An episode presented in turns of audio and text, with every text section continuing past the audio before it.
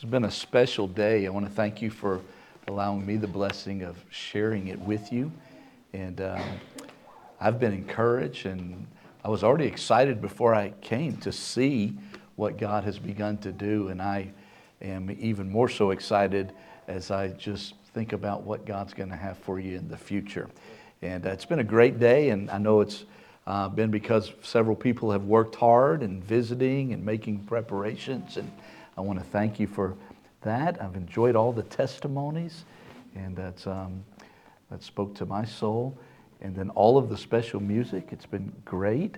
And uh, I, I think Leah and Sarah probably ought to sing at least every other Sunday going forward. Um, they need better background singer, backup singers for sure. But um, in fact, just cut them out, girls, and y'all just sing. And um, Miss Mary and girls, what amazing... I started to say box lunches, but they were like box feast or something. I, they, I was watching, and people were just kept taking stuff. It just kept coming, you know. It's amazing. Thank you for being here. I know it's uh, already been a long day, and so thank you for staying for this second service. And uh, take your Bibles and turn with me. I want you to look up two references. We'll have a split text real quickly here. Uh, first of all, find First Corinthians chapter nine. First Corinthians chapter nine, and when you've found that, just hold a finger in there or your Bible ribbon or something. First Corinthians chapter nine, and then turn to Hebrews chapter twelve.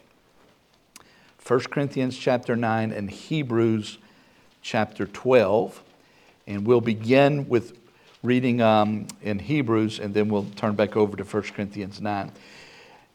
Hebrews chapter twelve. The Bible says, "Wherefore, seeing we also are compassed about with so great a cloud of witnesses, let us lay aside every weight and the sin which doth so easily beset us, and let us run with patience the race that is set before us, looking unto Jesus." And now First Corinthians chapter nine and verse twenty-four. Paul writes, and he says, "Know ye not that they which run in a race run all, but one receiveth the prize? So run that you may obtain."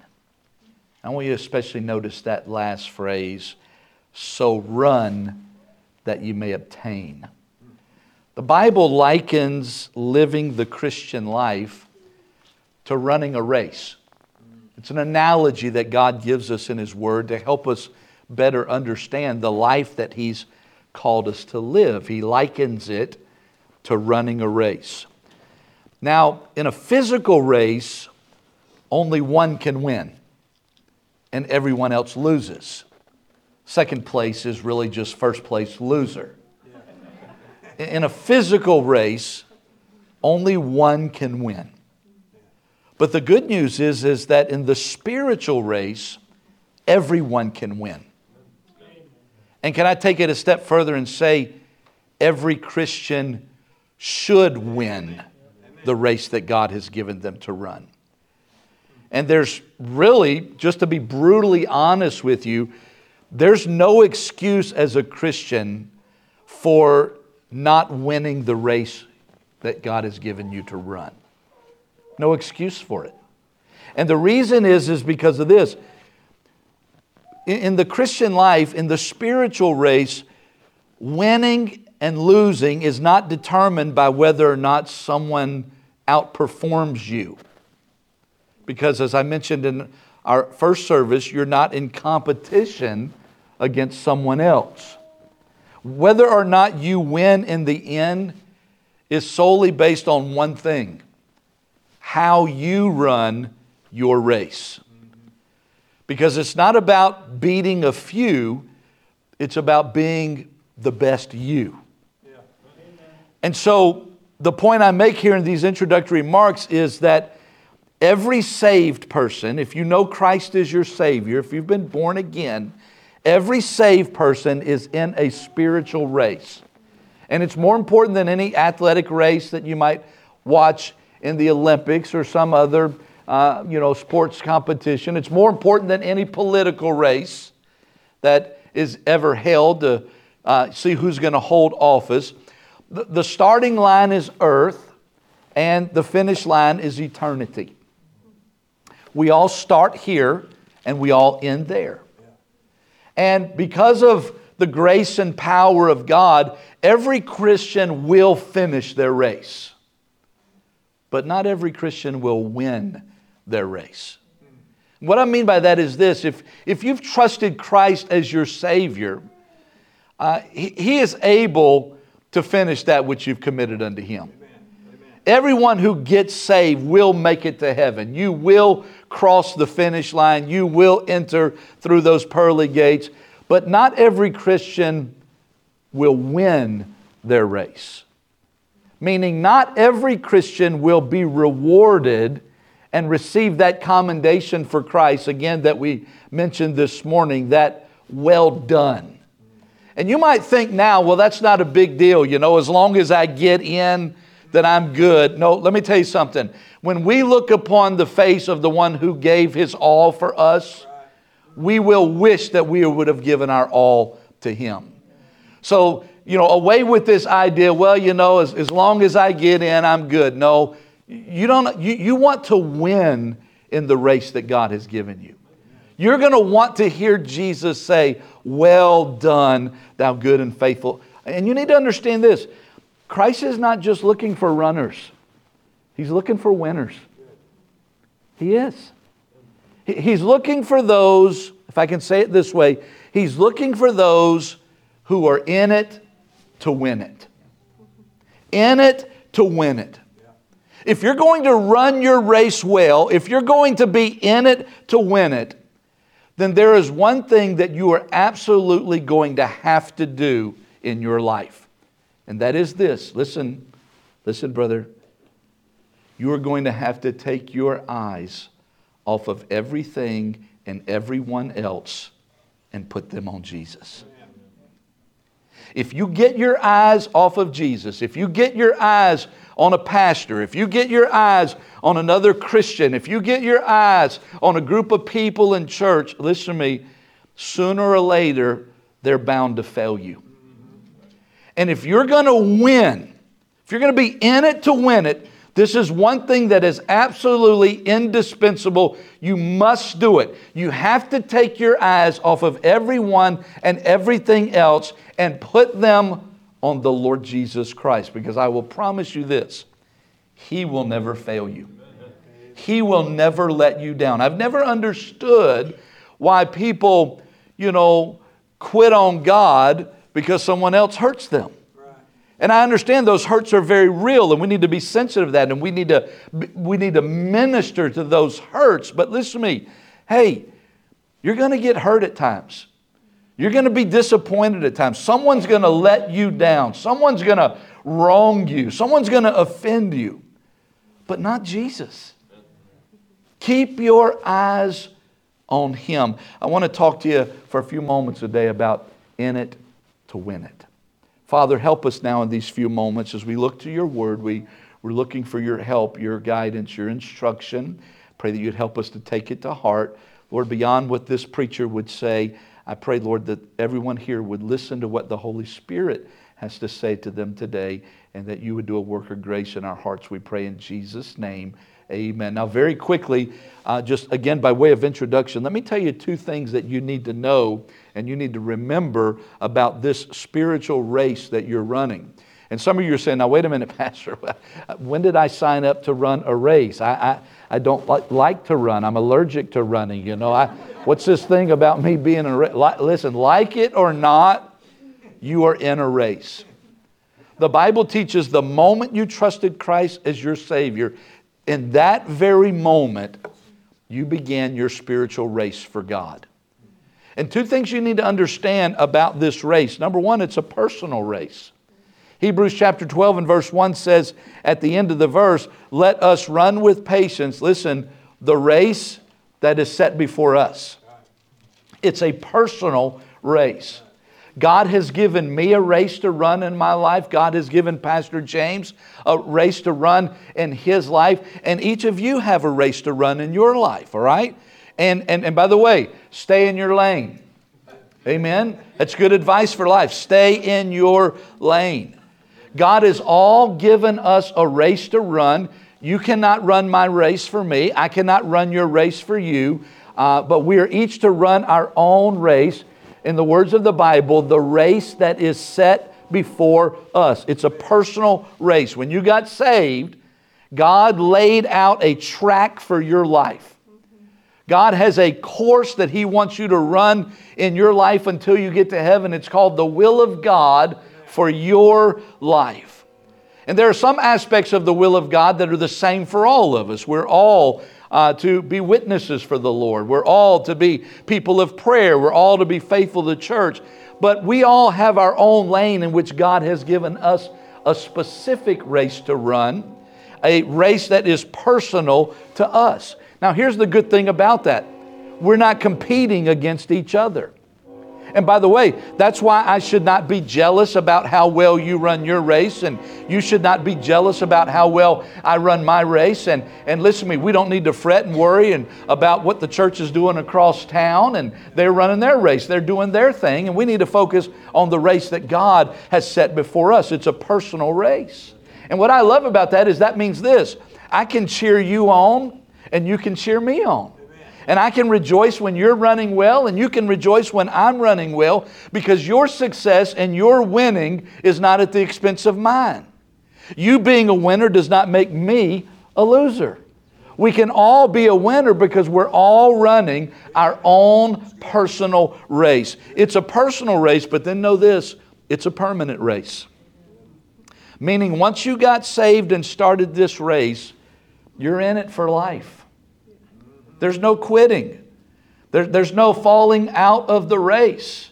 Now, now you may decide you're not going to run well, or you might decide you're not going to run at all, but you still have been assigned a race. It's personal, it's permanent. And as I said earlier, it starts on earth and it ends in eternity.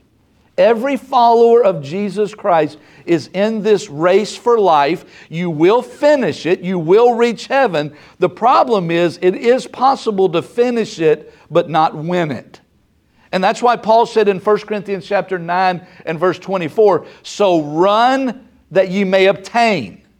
Run to win.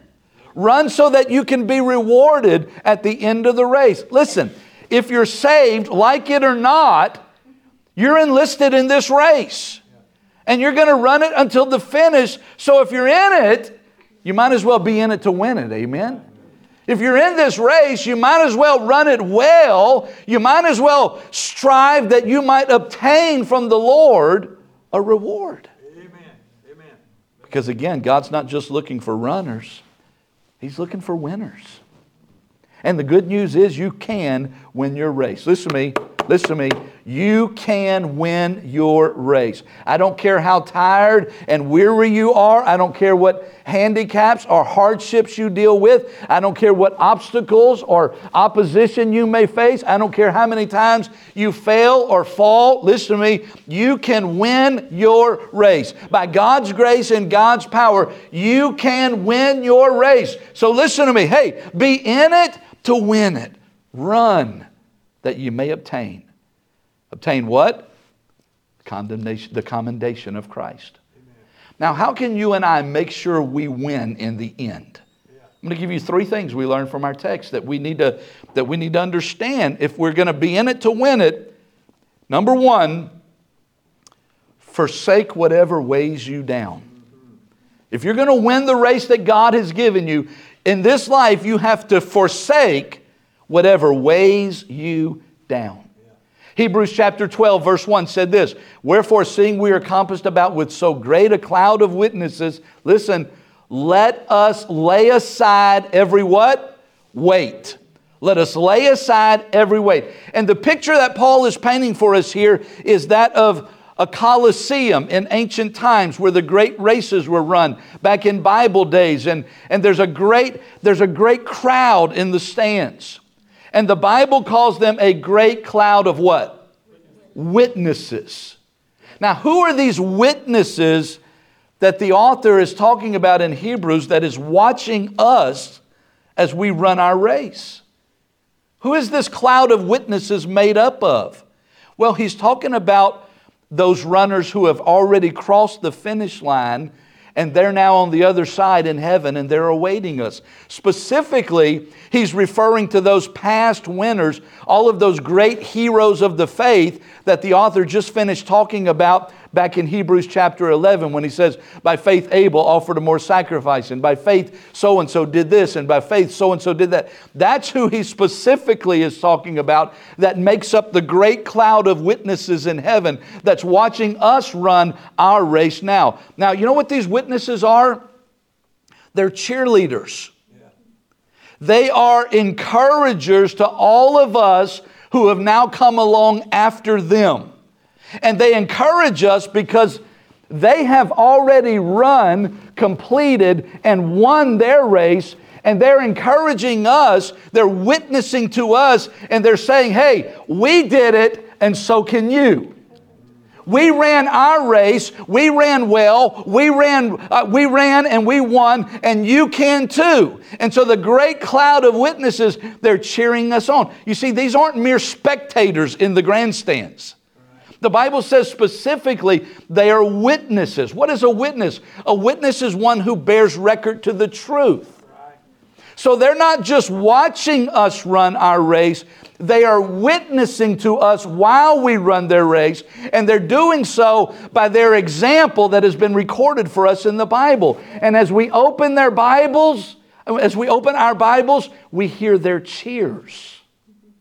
They're saying, hey, run hard, run well, keep your focus on the finish line, keep your eyes on Christ, you can win this race, we've already run it and we won, and we're here to witness and to testify, you can do it, you can live and die a winner for Jesus Christ. And someone says, I can't run well, I've lost my family, I can't run well, I've lost my health. Job stands up and he yells through the pages of Scripture, look at my life. I lost my wife, I lost my kids, I lost my health, but I still won. And so can you. Someone says, I can't run well. I, I can't win. Life has been so unfair to me, and I've just been dealt a bad hand, and, you know, the odds have been stacked against me my whole life. I can't run well. I can't win. Jo- Joseph says, read my story. I know what it's like to be dealt a bad hand. My brothers sold me into slavery. I, I went to prison under false accusation for something I didn't do. Nevertheless, I just kept running hard. And when it was all said and done, I won. And so can you. Hey, you need to be, you need to remember that the men and women that we read about in the Bible, they were just humans like us. They're not superheroes. Hey, God records their stories as an example to evermore encourage us. They are witnesses. Their lives bear record that all of the truths that we read about in the Bible can be trusted. That's what their life witnesses. They, they, they give witness that, that you could and should win your race. But in order to do so, the first thing we learn is you got to forsake whatever weighs you down in life. Lay aside every weight. Now, in ancient times, much like today, when a runner got ready to, uh, to, to run his race, he would strip down. And when I say strip, I mean strip. They would take everything off that they possibly could, and they would wear the, the bare minimum. Why? So that they could run the fastest. They would run with almost nothing on so that they could go as fast as they could. That's why you call it the streak, amen? They just, they just, they just got down to the bare minimum. Now listen, don't miss the point. You have to lighten your life of anything that's going to weigh you down and slow you down and keep you from running your very best for Jesus Christ. Nobody that is serious about winning a race enters that race wearing an overcoat and some rubber boots and carrying two loaded down suitcases in each hand. Now let me ask you something. Anything wrong with wearing an overcoat? No. Anything wrong about wearing rubber boots? No. Anything wrong with going through life carrying two suitcases in your hand? Is there anything sinful about any of those things? Of course not. But it will hinder you and keep you from running your best race. It's not a sin, it's a hindrance. And so the author says, lay aside every weight. A weight is something that in and of itself is not sinful. A weight is not something that's wrong. A weight is not what we would call a, a, a vice or something immoral. It's just anything. Listen, a weight is just anything in life that will keep you from running your best for Jesus Christ. It's a hindrance. I told you I got saved when I was thirteen. I got called to preach when I was fifteen. Obviously, I got saved at thirteen. I didn't have a church background, didn't have Christian parents to guide me. And, and I was learning. I was growing. And uh, where I grew up, all, all young men were avid hunters. We hunted and fished all the time. And that's what weekends were for. The, the, the first thirteen years of my life, weekends weren't for going to church. Weekends were for going hunting. Weekends were for going fishing. Weekends were for going four-wheeling. Now all of a sudden I'm saved and I'm going to church, but I would still miss some to go with my dad and my brother because they were still going. I was going to church all the time, but they were, they were coming some, but they were going to church. When God called me to preach when I was fifteen, I came back home. Still to this day, I'm almost fifty-five. The most difficult thing I've ever done as a Christian is sit down with my dad, pastor, look him in the eye and say, Dad, I love you. I've had the greatest of times in life going hunting with you, but I'm not missing church to go hunting anymore. And that for me as a young Christian was the biggest decision I had to make in my life personally that propelled me in spiritual growth. Now, I enjoy hunting today. I go hunting today. When I was fifteen years old, hunting for me and my life, I'm not saying for anybody else, but for me, it was a weight.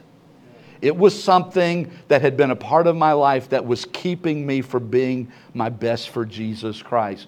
And for a period of time until I grew and, and, and, and got better perspective, I had to, I had to lay that aside. And I, listen now, I've pastored for many years. And I know a lot of men now, I've pastored a lot of men who hunting and fishing and recreational activities and, and, and car racing and, and, and, and car mechanic building are weights in their life. Not sinful things, but it keeps them from being their best for Jesus. And if you're going to be in it to win it, and it's different for all of us, but all of us, I guarantee you, if we evaluate our life, we will see some potential weights. Things in our life that in and of themselves are not wrong, but they will hinder us and keep us from being our best for Jesus. And that can be all manner of different things. It can be a, it can be, you know, a hunting camp. It can be a, a fishing boat. It can be a piece of a land that you've bought and you're trying to tame. Herds of cattle. I've dealt with it all with men in my church. It can be television. It can be Facebook. It can be computers. It can be iPhones. It can be sports. It can be sports. I've heard of people being in four or five fantasy football leagues at times in their life. It's an inside joke, me and Austin. Anything, I, I know Austin well enough I can say, anything wrong with fantasy football? No, unless you're betting on it and not tithing. But is it possible that fantasy football in some people's life could be a hindrance and keep them from being their best for Jesus? It could be. And by the way, something in my life that doesn't hinder me, that same thing might be a hindrance in your life and vice versa. It's a personal race. And so if we're going to do our best, listen, we, we've got to lay, be willing, anything that's keeping me from being everything that God wants me to be. Let me say it that way. Anything that's keeping me from being everything God wants me to be is something that I need to be willing to lay aside. Let it go and say, hey, Jesus is more important. I learned a long time ago, you know, the big decision in life is not choosing between good and evil. That, that at some point ought to become relatively easy for you. The The big decision, the difficult one, is choosing between good and best. And that's where weights come into our life. In it to win it. You got to forsake whatever weighs you down. Number two, you got to forfeit whatever trips you up. Forsake whatever weighs you down. Number two, forfeit whatever trips you up. Hebrews twelve one goes on to say, lay aside every weight and the sin which doth so easily beset us. So understand, Christian, there are weights and there are sins. And it's one thing to be slowed down in our race. It's another thing to be tripped up in our race. It's one thing to, to, to try to run a, way, run a race wearing an overcoat and, and rubber boots and in two su- with suitcases in each hand. It's another thing to try to run a race with chains around your ankles. Lay aside the sin which doth so easily beset us. The word beset there, it means to entangle. The, the word describes an entangling vine that grows and wraps itself around something. Let me tell you something. Sin will trip you up and cause you to fall in life. And so, first you have, you see, here's how it works. First you have sin, and then sin has you. First a man takes a drink, and then the drink takes the man. Are you hearing me? That's what sin is, besetting. It, it will entangle you and trip you up. Brothers and sisters, you don't want to limp across the finish line because you've been injured by a fall in sin. You want to run across the finish line with hands held high, giving praise and glory to Jesus Christ because you made it there and you made it there clean and whole. God wants you to win your race. The devil wants to ruin your race. He does. In it to win it. Forsake what weighs you down. Forfeit what trips you up. Let me give you the third and final thing. And this is the most important thing. If you're going to be in it to win it, forsake what weighs you down. Deal with hindrances. Forfeit what trips you up. Get sin out of your life. Listen, if you don't get serious with sin, sin will get serious with you. Thirdly, and most importantly, focus on the one who drives you on. Focus on the one who drives you on. Listen to our verse. Hebrews twelve, verse two says this.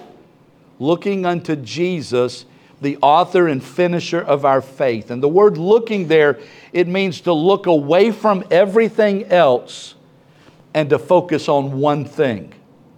That's what. That's that's how you get saved. How, you, we sing the hymn, Look and Live. Looking to Jesus for salvation means you look away from everything else, yourself, your good works, the church. You look away from everything else and you look to Jesus. That's how you start the race, getting saved. The way you run the race well and finish the race strong is the same way.